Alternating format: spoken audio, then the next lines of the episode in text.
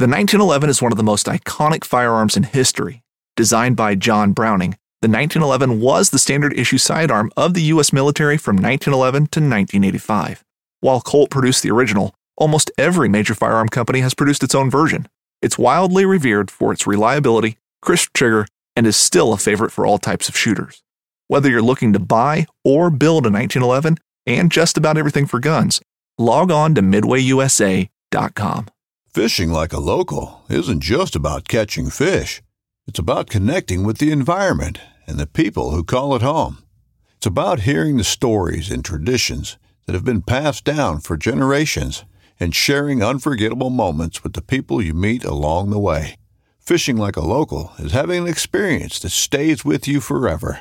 And with Fishing Booker, you can experience it too, no matter where you are. Discover your next adventure on Fishing Booker.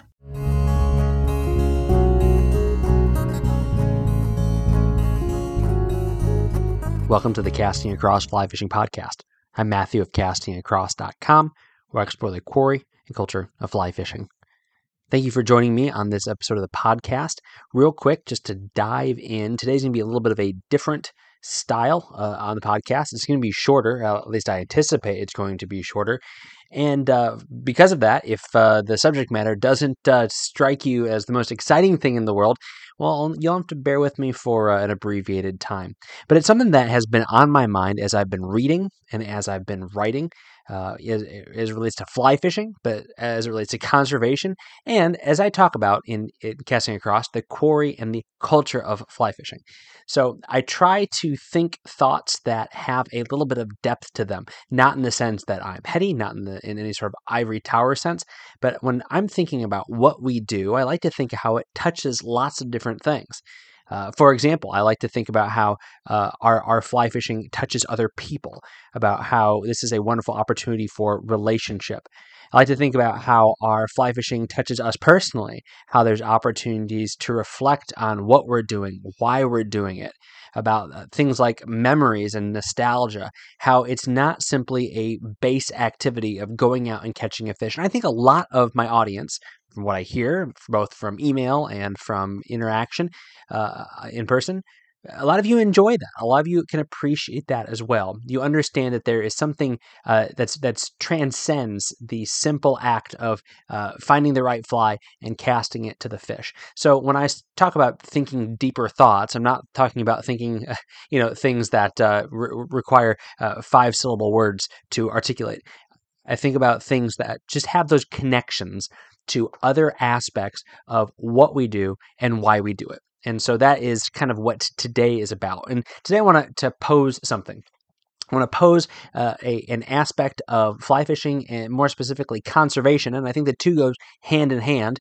I talked about this a few weeks ago when I talked about uh, uh, the conservation camp I attended as a, as a youth. But how conservation, uh, that we need to be co-belligerents in conservation, regardless of where we stand on the political spectrum, that we need to uh, be uh, standing arm in arm, regardless of our greater worldview.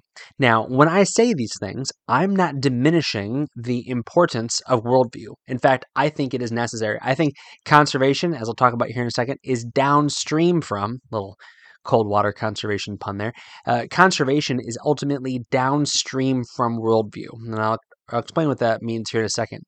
But uh, I, I think that it is something that is necessary to think about uh, as how our conservation ethos and practice plays into it. Uh, and I'm not saying that politics aren't important. Politics certainly are important. Uh, but if, if we arrive at an intersection where we come from two very different political strains, two very different worldview strains, two very different even conservation paradigm strains, and we find ourselves at a similar spot, a similar junction, a, a juxtaposition of everything we believe, but we find ourselves each holding a rock trying to uh, remove a culvert and uh, and and put in a, a fish passageway, that we should do that.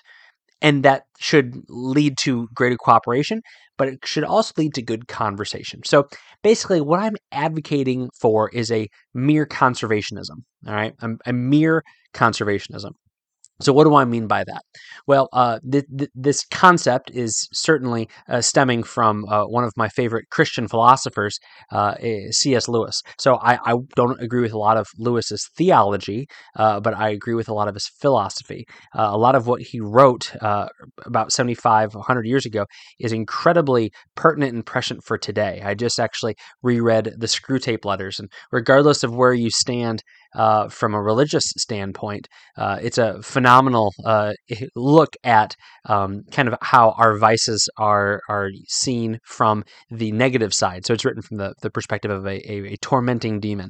Um, but uh, in, in the Screwtape Letters, the, the things that he's dealing with for you know in, in World War Two uh, are things that are still being dealt with today, and and the things that he talks about in Screwtape Proposes a Toast regarding public education and things like that are are things that are being hashed out and dealt with literally in in our courts today and uh, in our state and federal uh, legislatures today.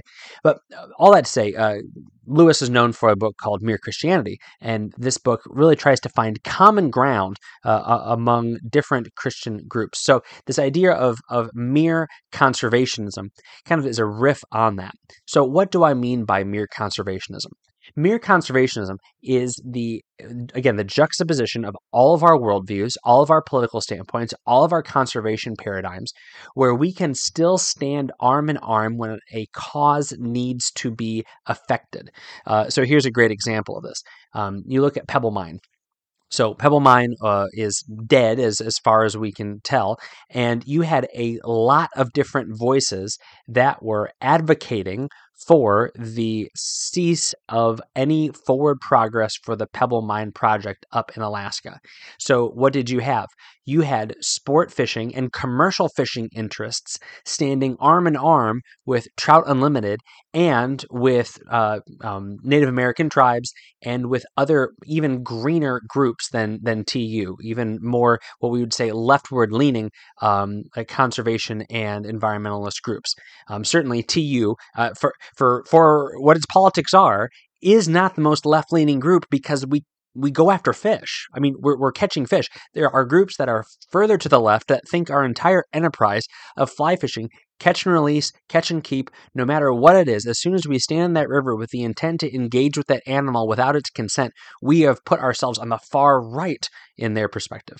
But all of that said, all of those groups came together to present a unified front for Uh, this the stopping of Pebble Mine.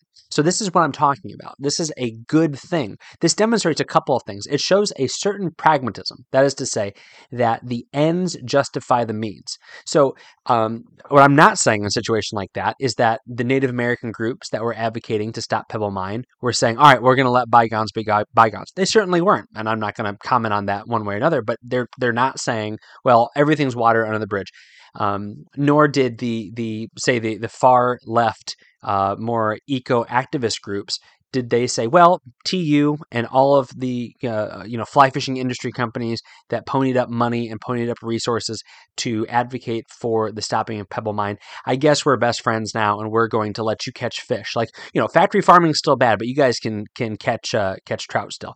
That's not at all what happened. But in that moment, the the, the need was so great that that these groups stood up together to essentially say, this is a, an important thing that we can all agree on. Now, you have two things at play here. First, you have the problem at hand. And that's something that, again, can be agreed on. There can be co-belligerents that are acting together, even though they come from different areas. They come from different interests. They come from different worldviews and different paradigms. So that's one thing that's happening. Secondly, you have an opportunity for conversation because it it reveals the fact that even though we may be very, very different in some areas, we are very, very similar in other areas. All right. So Pebble Mine is just one example. Pebble Mine is just one case study. You could say the same thing about what's happening in the Everglades. You could say the same thing about what's happening, um, well, probably won't happen this year because we had this remarkable amount of snowfall. Even though I was told by somebody like twenty years ago that we wouldn't, my, my children wouldn't know what snow was. But hey, here we are.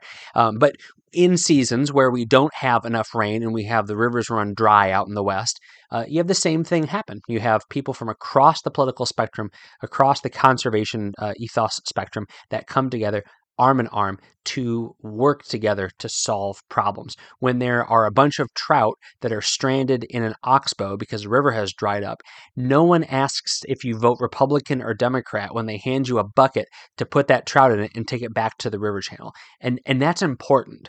That's okay. That doesn't eliminate those distinctions, and it certainly doesn't uh, get rid of opportunities to have conversations about those distinctions. It's just in that moment, we have to do what is right. So that's the idea of mere conservationism, that we are looking at what's the most important thing and how are we going to make it happen. So uh, how does this work out more proactively? Because I think I think we would all say, if we found ourselves in that situation uh, where there was an immediate call to action, some sort of nine one one thing uh, where your local trout stream, uh, your local um, wetland, you know, whatever it might be, puts out the call, you'd go and, and make it happen and deal with, uh, you know, the weirdos on the right of you or the weirdos on the left of you um, as need be. But how do we, we think about this in more proactive terms? Well, let me give you a, another example, a more personal example. So I make no bones about it, and probably already ascertained by my few comments about C S. Lewis and about uh, about his philosophies and uh, ultimately his his uh, status as a Christian figure of the twentieth century, one of the foremost Christian literary figures of the twentieth century, that uh, I am a Christian. I, I, I would identify as a Reformed Christian. Um, evangelical has a lot of baggage these days, but that's probably also the, the right classification that I would put myself in.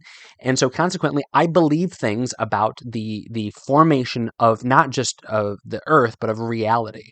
I don't think that it happened uh, by random chance. I think that it was designed not by an intelligence, by but by the intelligence, by the God who's revealed himself in Scripture and in the incarnation, the person of Jesus Christ. So this is what I believe about the world, okay? You might believe something totally different. And and I'm not saying that's fine in the sense that I don't care. I don't be, believe that there can be two opposing truths.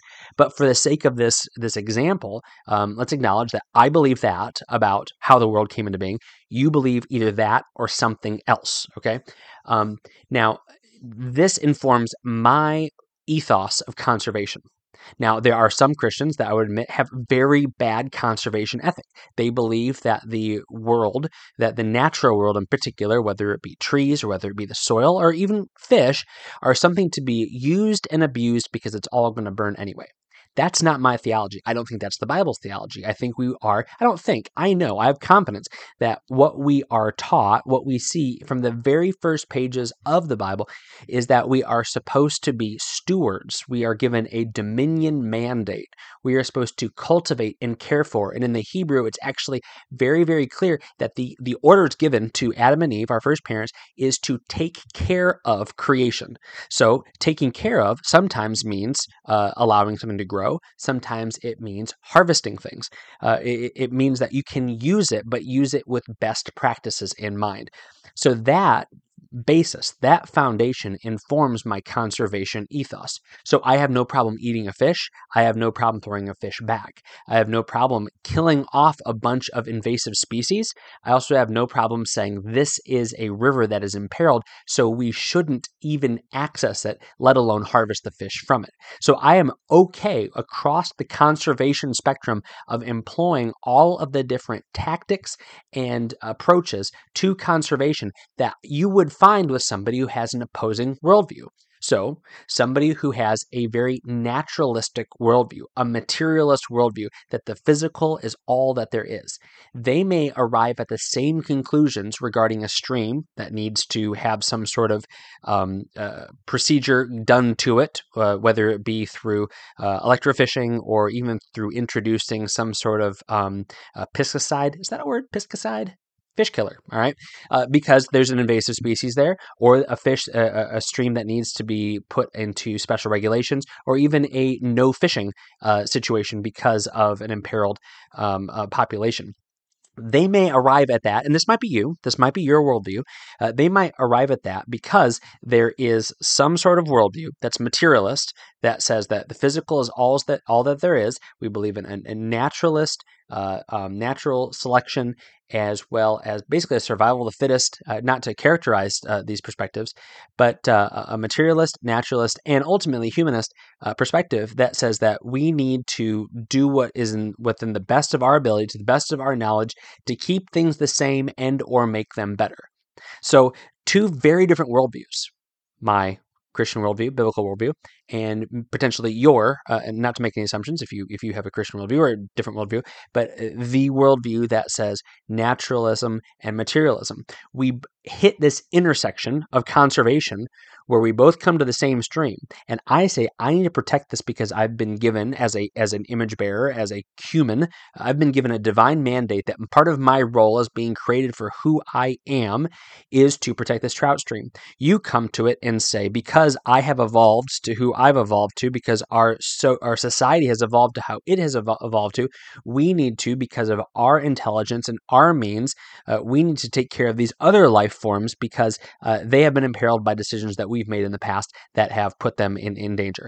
So two very different worldviews, two, uh, two huge sets of assumptions, but they find a crossroads at a little spring creek that needs protection and needs habitat improvement put into it. And so I would call that mere conservationism, where we don't say, I don't want your help because you don't believe in global warming, or I don't want your help because you are an evangelical, or I don't want your help because you use spinning gear, and I don't want your help because you're one of those uppity uh, uh, fly fishers with a tweed jacket and a, cr- a wicker creel. And that you say, I don't use a creel. Uh, but you, you see what I'm saying, that those kind of problems or those kind of issues are worth talking about.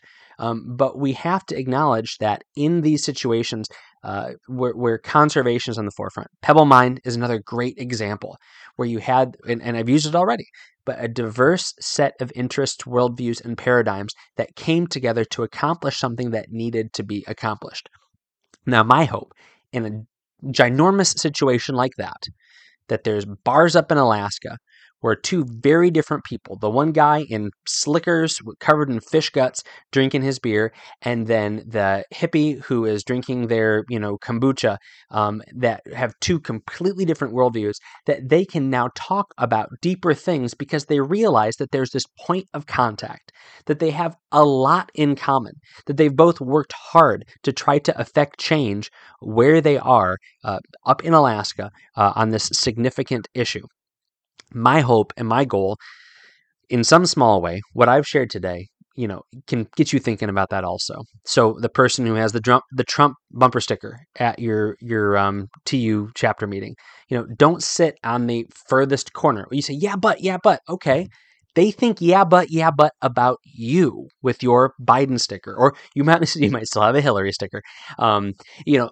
And and you, you can't say, I'm one hundred percent right about everything, and they're one hundred percent wrong about everything if you both are trying to protect wild trout, okay?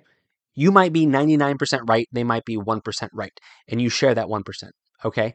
And that is that is where we need to have this mere conservationism, where we need to come together, and at the bare minimum, if we are, you know, if we are both picking up trash on the side of the road uh, in, in the, the state park, then we need to do that well together.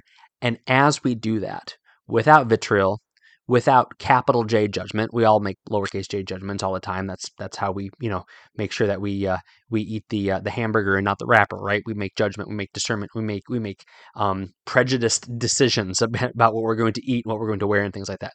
But without making those capital J judgments about others, we have conversations to figure out where people are, where they are, why people are doing what they're doing, and how we can both love holding a nine-foot graphite stick with some P V C coated, coated nylon line, throwing fur, feathers, foam, and other things to try to fool fish. It's pretty fascinating when you think about it, and not just the uh, the F-sounding uh, alliteration that I happened to pull out right there. But it's just fascinating to think, um, just the diversity within fly fishing. It really does span a spectrum politically. You might think, oh no, everyone, everyone's like me. Everyone's a, a, a bleeding heart liberal, or you might think everyone's like me. Everyone's a, you know, a gun-toting, uh, MAGA hat wearing, you know, person. Uh, the reality is, it's it's across that spectrum. Um, there, from you, you're seeing it more and more where there's gender and race and socioeconomic diversity within fly fishing in a way that was just un, unthinkable uh, you know, when I started fly fishing twenty-five uh, years ago, we're seeing a lot more diversity. Is it still dominated by upper middle class white guys? Absolutely. But, uh, you know, it's a lot more diversity than there used to be. So anyway, uh, a, a little bit of food for thought. Mere conservationism. Uh, who can you talk to that you are different from? And more importantly, who can you work with that you are different from? Knowing that this is one area in life where your co-belligerent, the person that you are fighting in a similar cause for, might have a completely different worldview. That doesn't mean that you're both right, because that can't be. Uh, there can't be two opposing truths. That's uh, logically uh, impossible. Well, any thoughts about that? Let me know. Matthew at casting across dot com. Did I offend you? Maybe I did. I, I tried to offend everybody. I, I really did my best to kind of like, you know, shoot my shot in every direction. But um, if I if I failed to offend you, let me know. Matthew at casting across dot com. This week on Casting Across, two articles. The first one I'll mention a little bit here at the end of the uh, the the podcast. It is uh, for my, my recommendation, but uh, I wrote about the Angler's Glossary. It's a, a new book, uh, a self-published book by a friend and a fly fishing mentor of mine, and Michael Klimkos. Um, but it talks about why you would want a book that is a glossary. When the internet's out there and you can Google anything, why would you want a book that's a glossary? Uh, well, here's why. Uh, because the internet's out there, and the internet is out there. Uh, to be able to find the right uh, information in a concise format that has been thought out is not always the easiest thing. So to have this simple book is a great thing if you're a new angler, if you are teaching fly fishing, um, or if uh, if if you simply want a resource to kind of touch base on uh, t- uh, topics and context and uh, um, concepts that are, find their way into normal fly fishing writing and conversation that you want to just make sure that you have a nice grasp of. So the Angler's Glossary, I'll mention it here again in a second where you can find it. Wednesday's article is called The Globe, the Swift, and My Inbox. The Globe, the Swift, and My Inbox. So uh, spot burning is when you tell the world, or you at least tell a, a portion of the world, your social media following, where you've been fishing. So it offends those other people that fish there. Well, the, the Boston Globe wrote an article about the Swift River, which is a tailwater in central Massachusetts. And um, it's not spot, well, it is spot burning, but at the same time, everyone already knows about it. And I like that. I like the fact that they gave it more publicity, because um, I think that there is some sort of equation where a river that has no traffic, publicity is bad, uh, and a river that has a lot of traffic, publicity is good, because it increases the eyes that are on the river, the investment that is in the river, uh, so that there can be less shenanigans on the river. And there certainly are shenanigans and tomfoolery and even some horseplay that happen on the Swift River. So the more people there, the better. The fish aren't going to get any smarter. They've already seen every fly that you can throw at them. So this week's uh, recommendation on the podcast is once again the Angler's Glossary from uh, Mike Klimkos. So um, Mike was a formative uh, figure in the formation of the Rivers Conservation and Fly Fishing Youth Camp. That is where I met him when I was uh, first a camper back in uh, the, the turn of the century. Uh, and then I came back as a director, so I became uh, a fellow director with Mike. And Mike and I spent a lot of time together working on the camp. We went, we ice fished together. Um, we smoked meat and cigars together. Uh, but Mike is a, a great guy who has a real heart for um, quality writing and communication, as well as uh, education uh, in fly fishing and conservation. So definitely pick this book up. And if you are a, in fly fishing education, I would say buy a copy of this as a resource for you and for your students. If you have a fly shop or a library or something like that, then pick this up. It is a no-nonsense book, very clear, very concise. Um, but I will put a link to where you can grab this book on Amazon, which is where everyone buys everything, uh, on the show notes to this podcast page over at casting across dot com. Thanks for listening to the Casting Across Fly Fishing Podcast. Please subscribe in your favorite podcast app and then rate the podcast on iTunes. Then head over to casting across dot com for three posts a week on the people, places, and things that go into the pursuit of fish.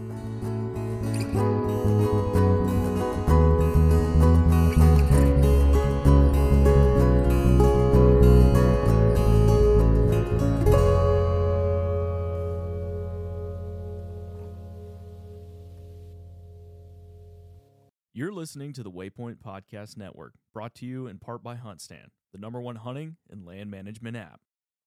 I'm Will Cooper, host of HuntStand's Make Your Mark podcast. For even more content, be sure to watch the original films from HuntStand Presents on the Waypoint T V channel every Tuesday at ten p.m. Eastern. Visit waypoint t v dot com to learn more.